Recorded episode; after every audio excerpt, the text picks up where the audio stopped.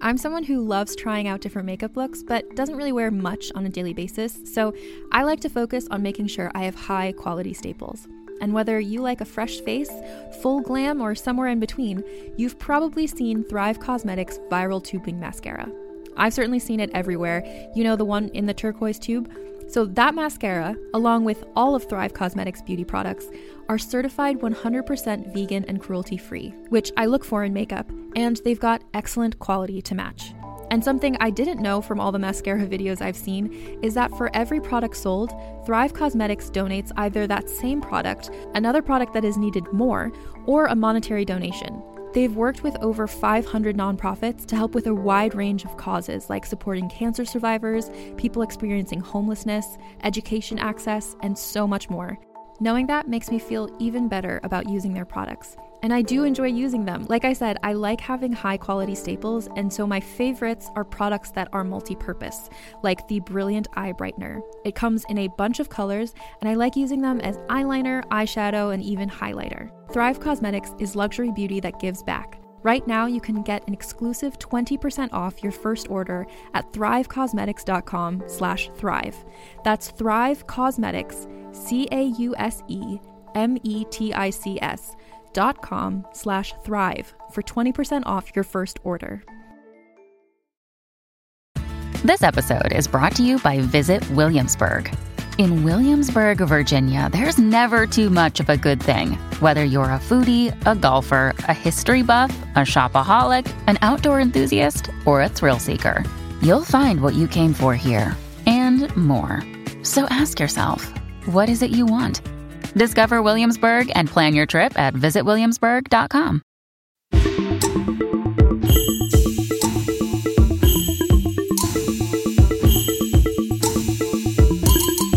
Welcome to Bitches on Comics. I'm Sarah Century. I am going to travel to Sweden with a group of friends for a festival that occurs only once every 90 years, only to find myself in the clutches of a pagan cult. And I'm Essie Fleenor, and in the Pacific Northwest in 1983, I led a loving and peaceful existence. But when my pine scented haven was savagely destroyed by a cult led by a sadistic monster named Jeremiah Sand, I was catapulted into a phantasmagoric journey filled with bloody vengeance and laced with deadly fire.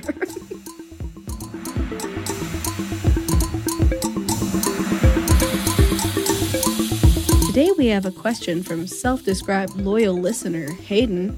Hey, loyal listener Hayden, we love you. I recently read Black Widow Volume 1 S.H.I.E.L.D.'s Most Wanted and was bored as hell. I love honesty. I love it. This is the third time I have tried to get into Black Widow, and I have no good reason for not liking her or her books. I love action movies and comics, spy stuff, and redheads. Hey, I appreciate the love. But for some reason, I can't put my finger on it. The story just doesn't hit for me. This is so frustrating. Are there any characters or stories that y'all know you should love, but for some reason they just don't work for you? What a great Yes. question. yes. Sarah's like, yes, the end. That's the recording.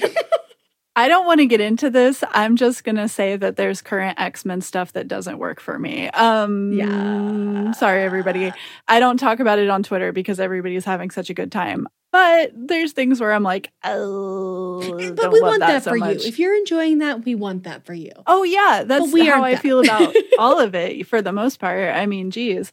But yeah, no, there's definitely things where I'm just like, everybody liked this. Are you sure? I mean, I think that we both have that. Like, that's why The Last Man, I think, for both of us, where we Yeah. were both like, everybody loves this. And I just cannot get into it for, I mean, reasons that we could go into that are very valid, in my opinion. But a lot of people can pick it up and be like, this is a fun, goofy, weird sci fi story from its time. You know, I think it was like the early 2000s or something that it came out. I don't remember, but I didn't enjoy it. Yeah, and I think it's always tricky for us because I think as critics, it's literally our job to figure out why we don't like something. So if I don't like something, I just think about it a lot. Like a lot, a lot, a lot. Almost more, right? Yeah. Like it's kind of harder. it's harder to think of something nice to say about something than it is to say something mean to say about it. Uh, which It's like, like, the is rock something in my shoe, right? Like it's irritating me so much. I just have to know what the fucking thing is and why it bothers me, you know? Yeah. People don't always understand that I think about critics because it'll be something where it's like, I'll write something that is negative. I'll watch something that I don't like, and then it's just like, oh my God, I hated this and this and this and this. A week will pass, and I'm like, I thought it was okay. You know, so it's like I'll change a lot. My views on almost any art loosen over time. I dislike things less after I've had time to sit with it Mm, because I can kind mm. of justify it a little bit more. And I just think that a lot of times with critics, people just don't get that at all. You know, it's like, oh, this one thing that you said in like 19, you know, like 99 or whatever should be what you believe even like 20 some odd years later or something. And it's just like, no, oh my God, my beliefs have changed on that film literally three days after I wrote that piece.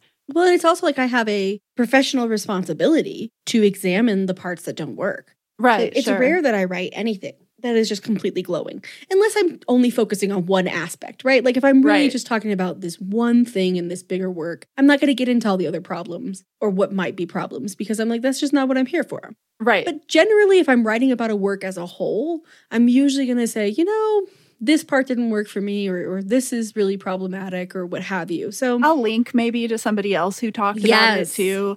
I'll be like, this is maybe something you should be aware of before you jump into this story. Cause I'm a big fan of comic books, which means if I'm recommending anything before like the year 2010 or something, it's like, this might be real dicey. Like in a certain spot, if you can get through it, it's good, you know. But, you know, at this point, we would turn down a story like this just because it has this offensive element to it, right? But, you know, there's a lot of things that are foundational to comics or something. Even if you're just like, read this great comic, The Sandman or something, it's like there's going to be stuff that's really rough for you in The Sandman, you know? oh, yeah. There's going to be a real graphic, intense blank blank. Yeah, yeah, yeah. You know, I'm sorry. I didn't write it.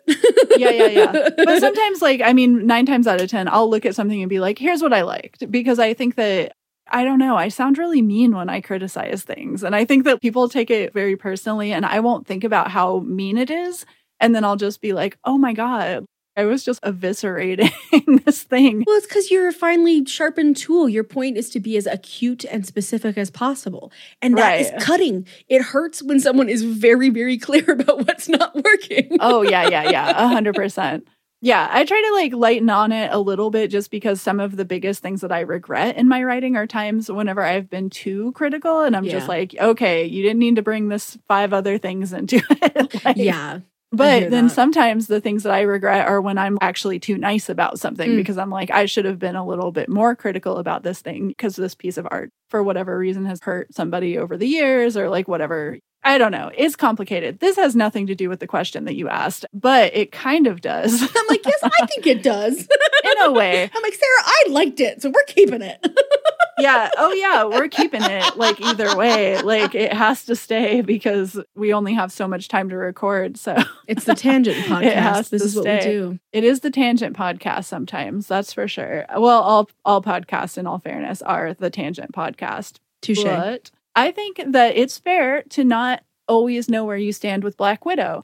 I think that that very specifically is a character who people have really flattened how interesting she can be multiple times and that even when people do good stories with her sometimes they're still flattening her into this like ex ballerina regrets times before spy now because of trauma excellent at playing both sides and all of this stuff now in my opinion, there are many, many interesting Black Widow stories. I just got finished writing a piece on all of these OGNs that were released in the 90s. And yeah, I mean, she comes across kind of flat generally. And I can understand why it doesn't always hit you because she's not always written that well, I guess. I don't know. Even in kind of her better stories, there's times where I'm just like, so question mark?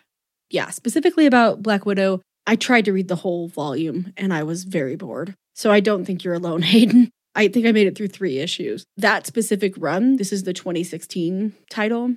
Yeah, I mean, it's like trying to be an action film, but like, you know, action films are more than explosions and murder. I mean, good mm-hmm. ones. Right, right. that was what was hard for me in this. And like, I was thinking about it because there's a lot of panels that have no words. and there's like pages of panels with no words. And I was like, is that my problem? And I'm like, no, I fucking love shit that has no words and like has barely any plot.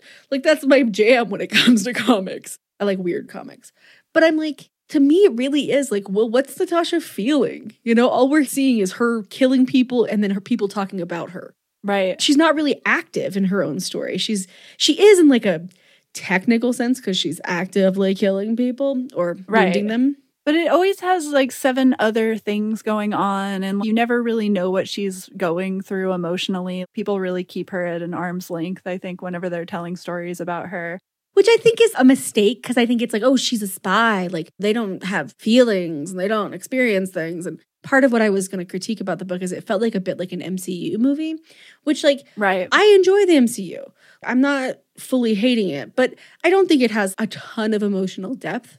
There are plenty of films Right. that defy that, to be fair. yeah. However, when I think about The Winter Soldier, one of the things I really like about it is the way that Natasha, it's not that she's treated like she could be the bad guy, right? Because I never buy that. But it's the way she reacts when she realizes even the people she trusts see her as dubious, right? Like Right. duplicitous. And that I think is what's interesting about her. And literally, that's the setup for this run. You know, she's been blacklisted by S.H.I.E.L.D. It's literally exactly like how when Cap is running out of S.H.I.E.L.D. headquarters, the Triskelion. I'm like, this should work. Like, this should work, but it doesn't come together. And that's the other thing I wanted to talk about is if it was easy to write stories that were amazing, we wouldn't have any flops. you know, like we wouldn't have craft classes. We wouldn't have people who write 40 books and then their 41st book, they're like, I think I finally got it. You know, like, and we might think those books are great, but that person is, you know, self evaluating because there is always something with stories. I always think best described as je ne sais quoi. There's something that makes stories come together. I have lots of different thoughts about what that can be. I think it often has to do with vulnerability. We read things because they make us feel something. That might sound like hippy dippy, ushy gushy, but I'm an editor. I know what I'm saying here. It is important for there to be emotional tenor to a story. Otherwise, we stop reading it.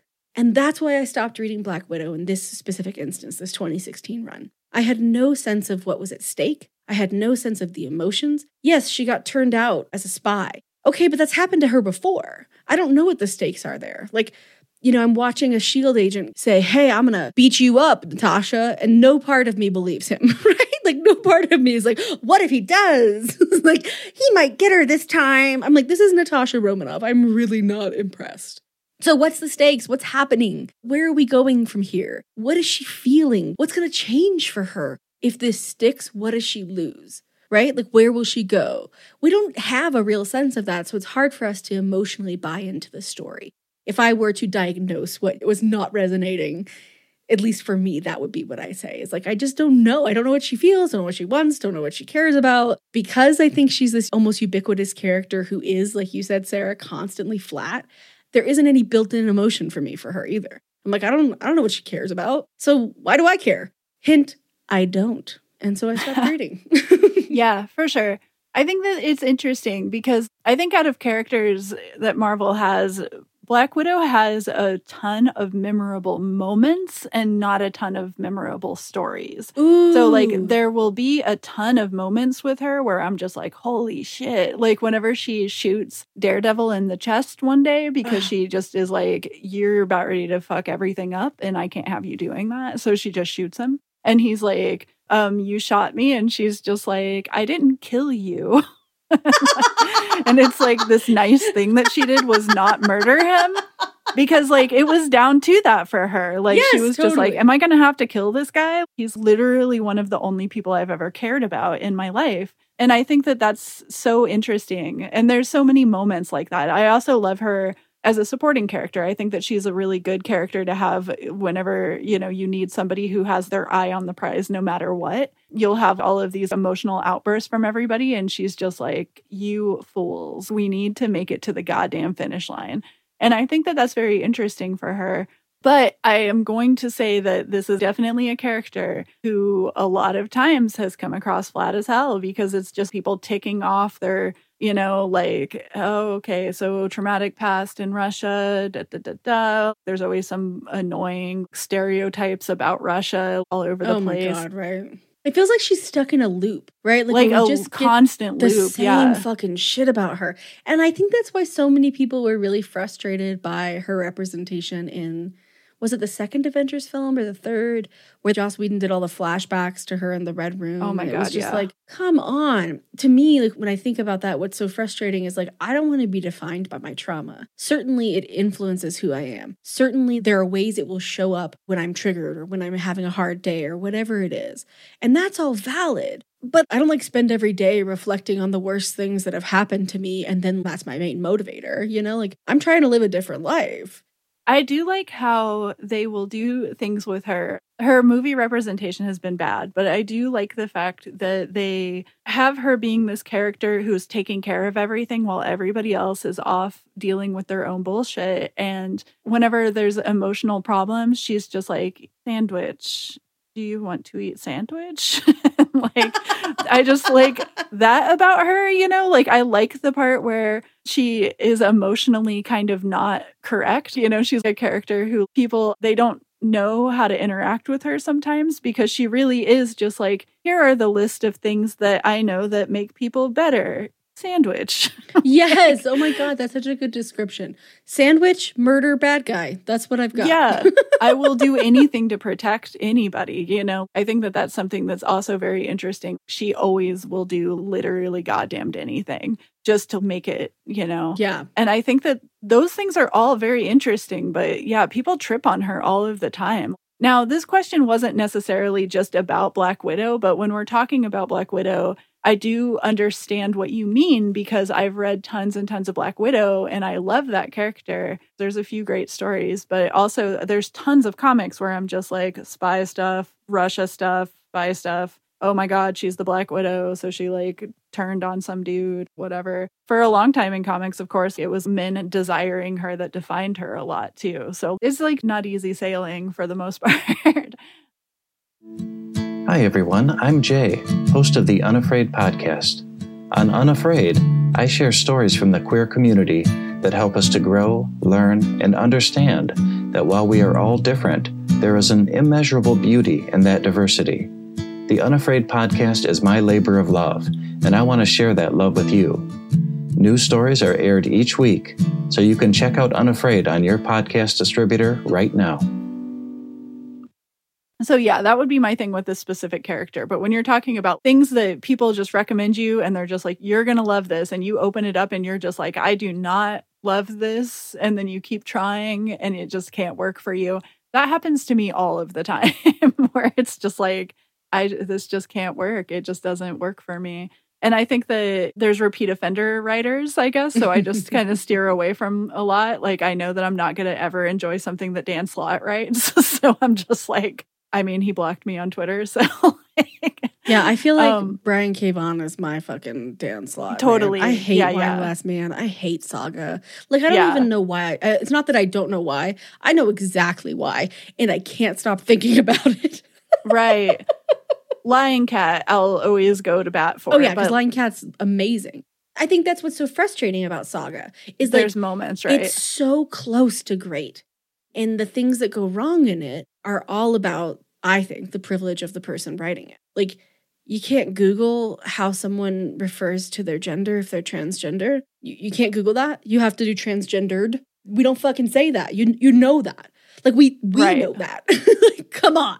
So I think that's a piece of it. Sometimes I think people also I've been thinking a lot about the phrase stay in your lane. And it's interesting, right? Because you're listening to this later, but we just talked about Odyssey, which I would say like is an interesting sort of like not exactly in someone's lane, right? Matt Fraction is not a lesbian. However, like it works. So I, you know, I'm not always I don't think you have to be every identity you write. No, absolutely not. Right. And it's it causes a lot of problems whenever you expect people to only write what they are because you were talking about people who are writing team books, books Yep, with many, yep. many characters. So if I was just going to write what I am a bunch, then it would be just a bunch of like white lesbians in every story, which I'm not going to say doesn't appear in my stories, but I will say that like it is a mistake to make that be the only thing. But I think the point that you're going to compound on is that it is a mistake to do that without any reference or reverence, right? Like or like a sensitivity reader. Pay someone a sensitivity reader, maybe too. Yeah, exactly.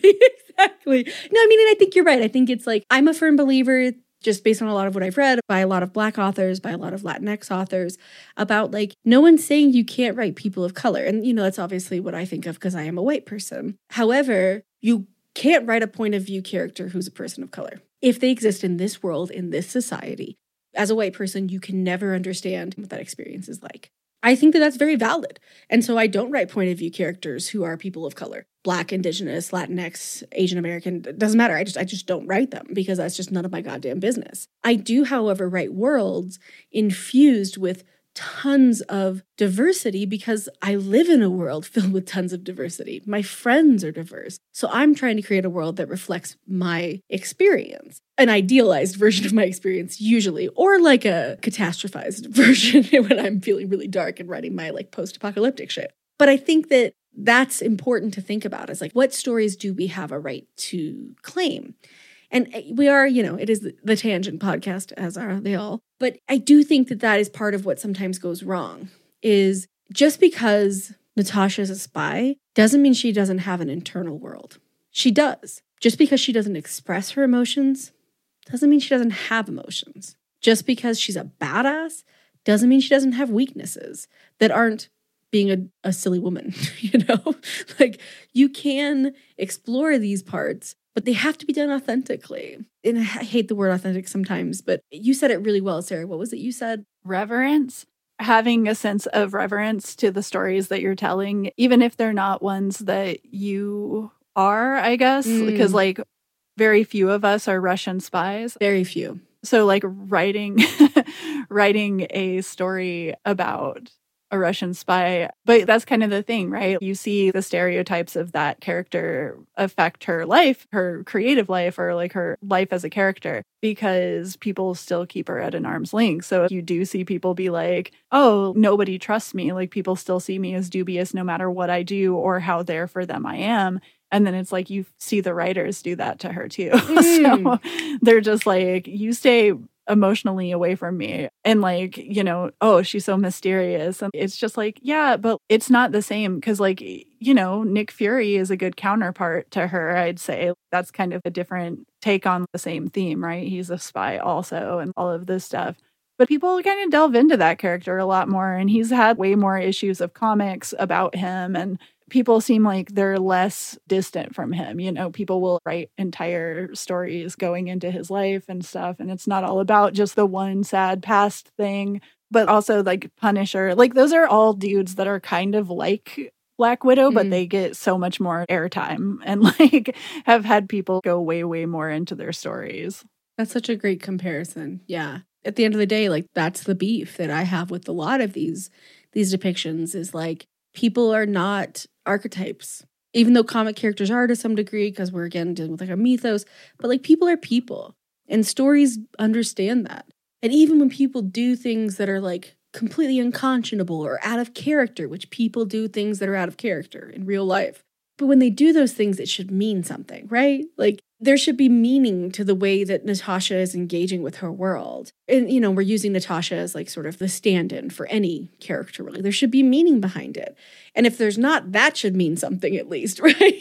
like, why write a story if there's not going to be something to it, something meaty? Like, I actually found a lot of those panels really beautiful. I like the way in the 2016 run that Natasha's drawn. Like, she looks cool. I like the art style. I just wish there was more story to it. And that's just always going to be where I land, I guess. like, I would like to understand what's happening.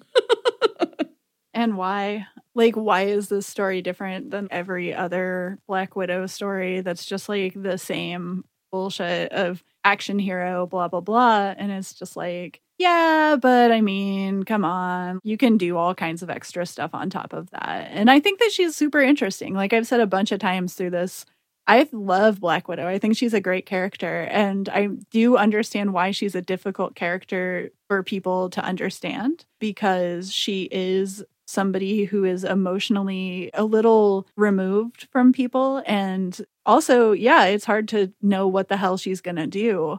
But there's something fun about that too. And so I like those moments where she's humanized and she doesn't know how to make something better. So she offers like a creature comfort or something like mm. that, right? These are the things that I like about her a lot. You just don't see that much of it in her stories. I almost have to go an extra mile to read those parts into the stories because the people who write her a lot of times just don't mm-hmm. read that into her. Yeah. And, and I think what I also hear in what you're saying, as much as it is like a bit of disappointment and, and maybe even a little frustration, is also like there's so much opportunity. Like there's oh, so oh, yeah. much opportunity with Natasha. There's so many interesting things you can do with her.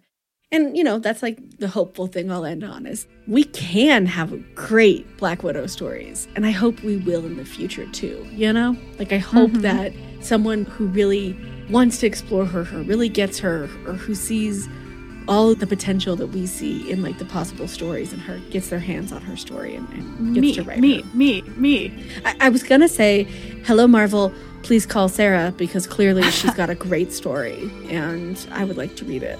So Yes. Thank you so much for a great question, Hayden. Yeah.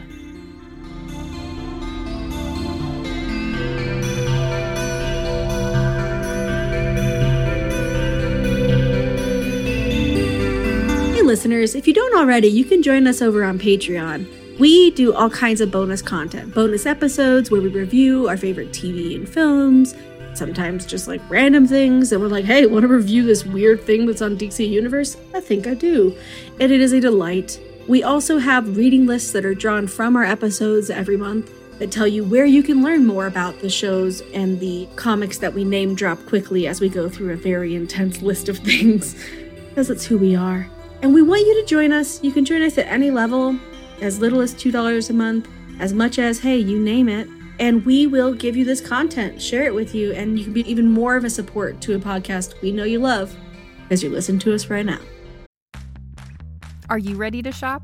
Rakuten's Big Give Week is back Get 15% back at hundreds of stores, and it's all happening this week, May 6th to May 13th. It's the perfect time to shop for everything on your list for spring and summer, like clothing, outdoor gear, and travel. I know I'm using this week to stock up on some warmer weather essentials at Ray-Ban and Ulta, and I love that Rakuten even helps me save on travel at sites like hotels.com. Rakuten really is the best way to shop, and you can save even more by stacking cash back on top of deals. Plus, during Big Give Week, that cash back is bigger than ever. With Rakuten, membership is free, and when you sign up and shop today, you get an extra 10% cashback boost. That's an extra 10% cashback on top of the 15% cashback. You won't see higher cashback rates than these. Go to Rakuten.com or download the Rakuten app. R A K U T E N. Shoppers get it. Another day is here, and you're ready for it. What to wear? Check. Breakfast, lunch, and dinner? Check. Planning for what's next and how to save for it? That's where Bank of America can help. For your financial to-dos, Bank of America has experts ready to help get you closer to your goals. Get started at one of our local financial centers or 24-7 in our mobile banking app. Find a location near you at bankofamerica.com slash talk to us. What would you like the power to do? Mobile banking requires downloading the app and is only available for select devices. Message and data rates may apply. Bank of America and a member FDIC.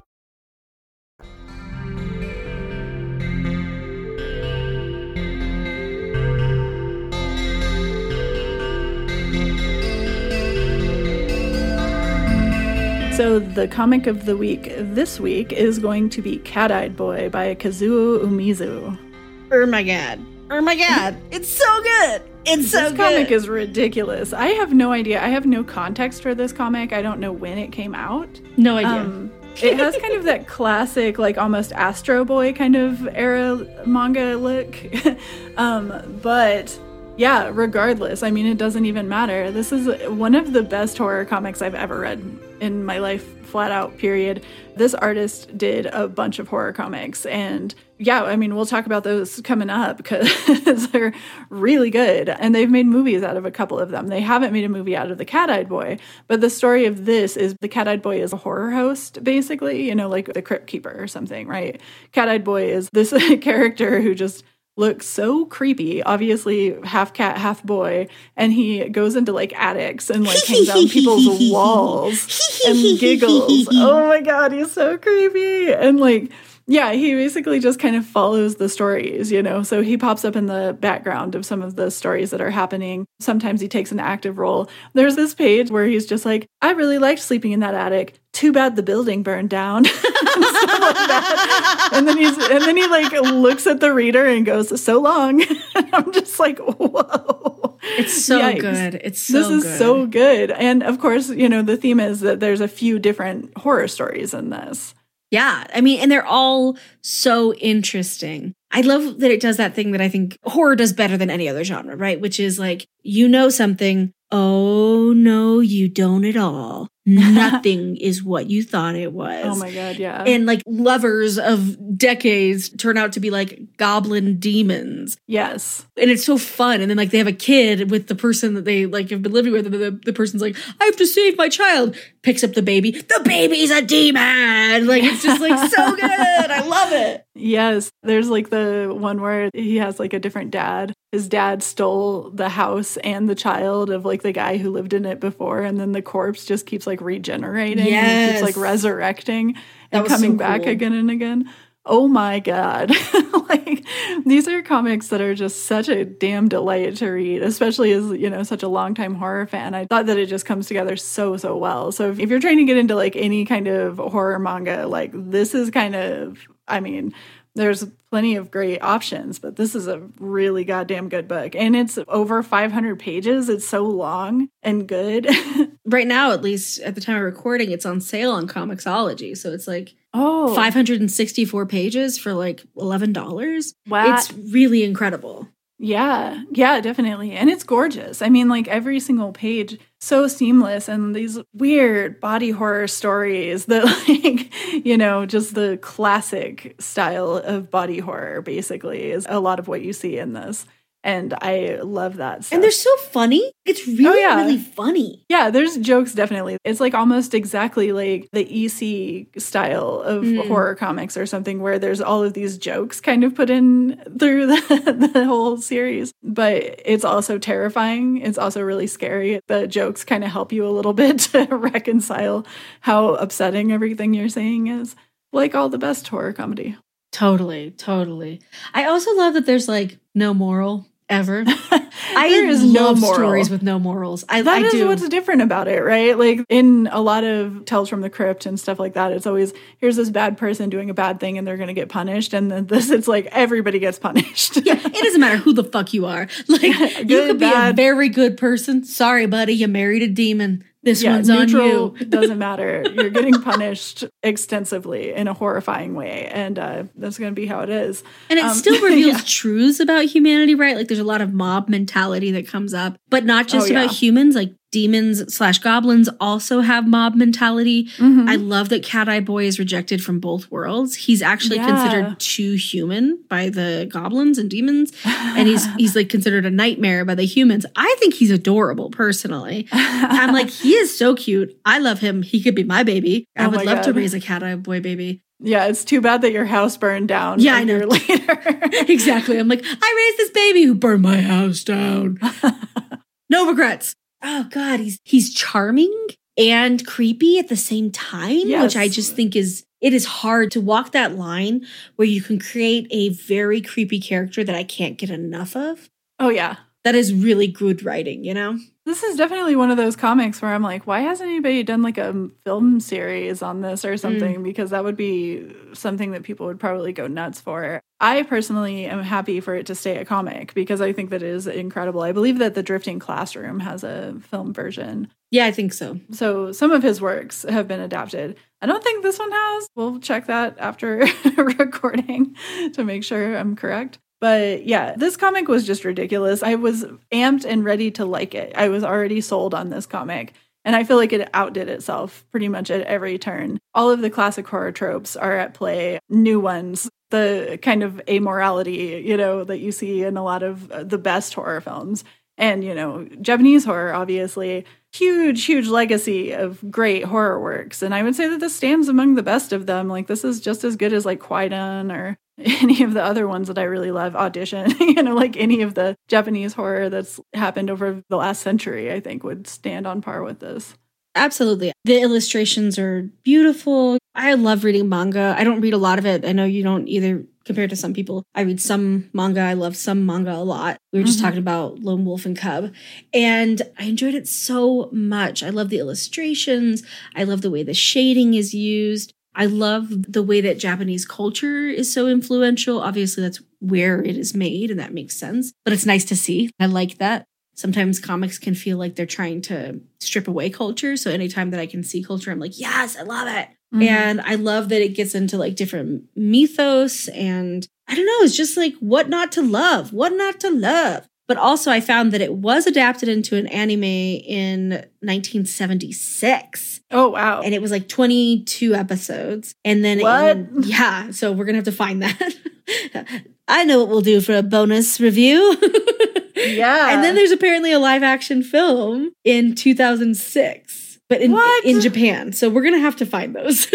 yeah, and I feel kind of like I mean, wow, we have no right to even talk about this comic if we don't know about all of that. But, but I will say that even just walking in just the comic by itself, this is honestly one of the greatest works of horror I've ever read. I completely agree. I think my favorite format for horror is actually comics, which Horror can be very hard to write in comic format because so much of what we consider horror from TV and film is contributed by sound, you know? Mm-hmm. And so to be able to capture that and put it in comic form, I get less freaked out but that doesn't mean I don't get scared. It just means I don't feel it on like a physical level where I'm like, I'm gonna have a heart attack. So for me, it's like a little bit easier to engage that way, but it's also creepy as fuck. I mean, Cat Eye Boy is not precious. It's just precious to me. like yeah, I exactly. find Cat Eye Boy precious, but Cat Eye Boy is very, very creepy and and upsetting. yeah, you do not want to run into Cat Eye Boy. You are not in no. for a good time in life if you do. You know? No, that's the thing. Every person that crosses his path incurs damage of some kind. So it's like, oh boy, you're a wild child. But I think there's also some, you know, I'm, I'm, I have not thought about this a lot, so you'll have to tell me if you disagree, Sarah. But it, it seems like there's also some commentary going on about children and also about women and about how agency is taken from women and children, but then it's reasserted through these sort of demon goblins who, oh, totally. who pose as human women and children and are like, look how fine I am. I could never do anything. Joke's on you. I'm gonna eat your face, you know? And it's like so cool. Yeah, it is really cool. Yeah, I love the monsters. All of these stories are just wild, truly wild. and Cat Eyed Boy, wow. All of it, I think, is just, it puts it on a must read list. If you would love any part of what we just discussed, then you will love Cat Eyed Boy.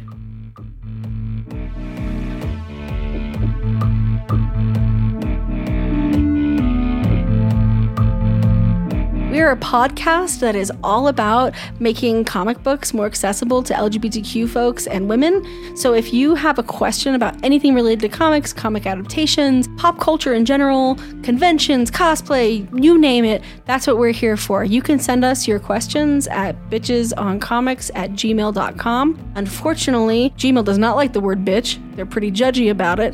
So we can't have it spelled out. It is B dot T C H E S O N C O M I C S at gmail.com. And yeah, remember, there's no I in bitch.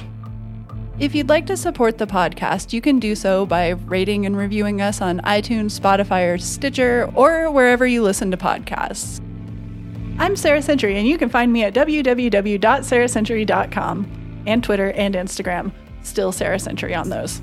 I'm SE Fleenor, and you can learn more about me at sefleenor.com. You can find me on Twitter and Instagram at, at se underscore Fleenor.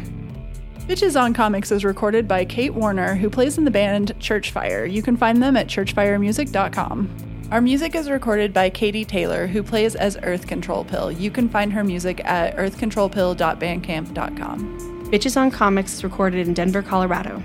We want to recognize the indigenous peoples who have inhabited and do inhabit this land the Arapaho Nation, the Ute Nation, the Cheyenne Nation, and others who have been erased from our history and collective memories through colonization.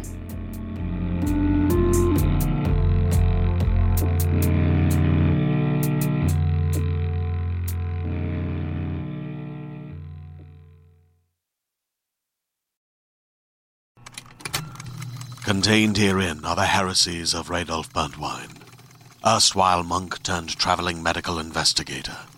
Join me as I uncover the blasphemous truth of a plague ridden world that ours is not a loving God, and we are not its favored children. The Heresies of Radolf Burntwine, coming January 2nd, wherever podcasts are available.